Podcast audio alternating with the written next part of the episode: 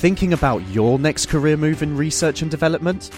Then it's time to make your move to the UK. The nation that's investing 20 billion pounds in R&D over the next 2 years. The nation that's home to 4 of the world's top research universities.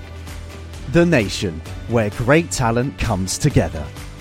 Visit gov.uk forward slash great talent to see how you can work, live, and move to the UK.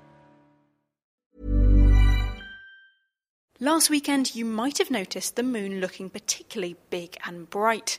This is because of a phenomenon known as the supermoon. Here's your quickfire science on supermoons with Graihagh Jackson and Ginny Smith. A supermoon occurs when a full moon coincides with the closest point to the Earth that the moon travels to. They happen about once a year. The moon's orbit is not circular, but elliptical, meaning its distance from the Earth can vary between 357,000 kilometres and 406,000 kilometres. When the moon is at its closest point, known as perigee, it appears up to 14% larger and 30% brighter than at its farthest point, known as the apogee. An optical illusion means the moon always looks bigger when it's on the horizon, so when the moon rises, it will look especially impressive.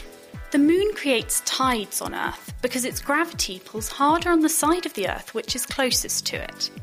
The resultant tides are seen both in the sea and in the rock, which moves up and down by up to half a metre. The fact that the moon is closer at the moment will have an effect on tides, albeit a small one. Tides may be up to an inch higher at most, but the difference isn't likely to be noticeable for us humans. The next supermoon will be seen on August the 10th, with its closest pass at 7pm Greenwich Mean Time. This will be the closest the Earth comes to the Moon all year, so it's worth looking out for.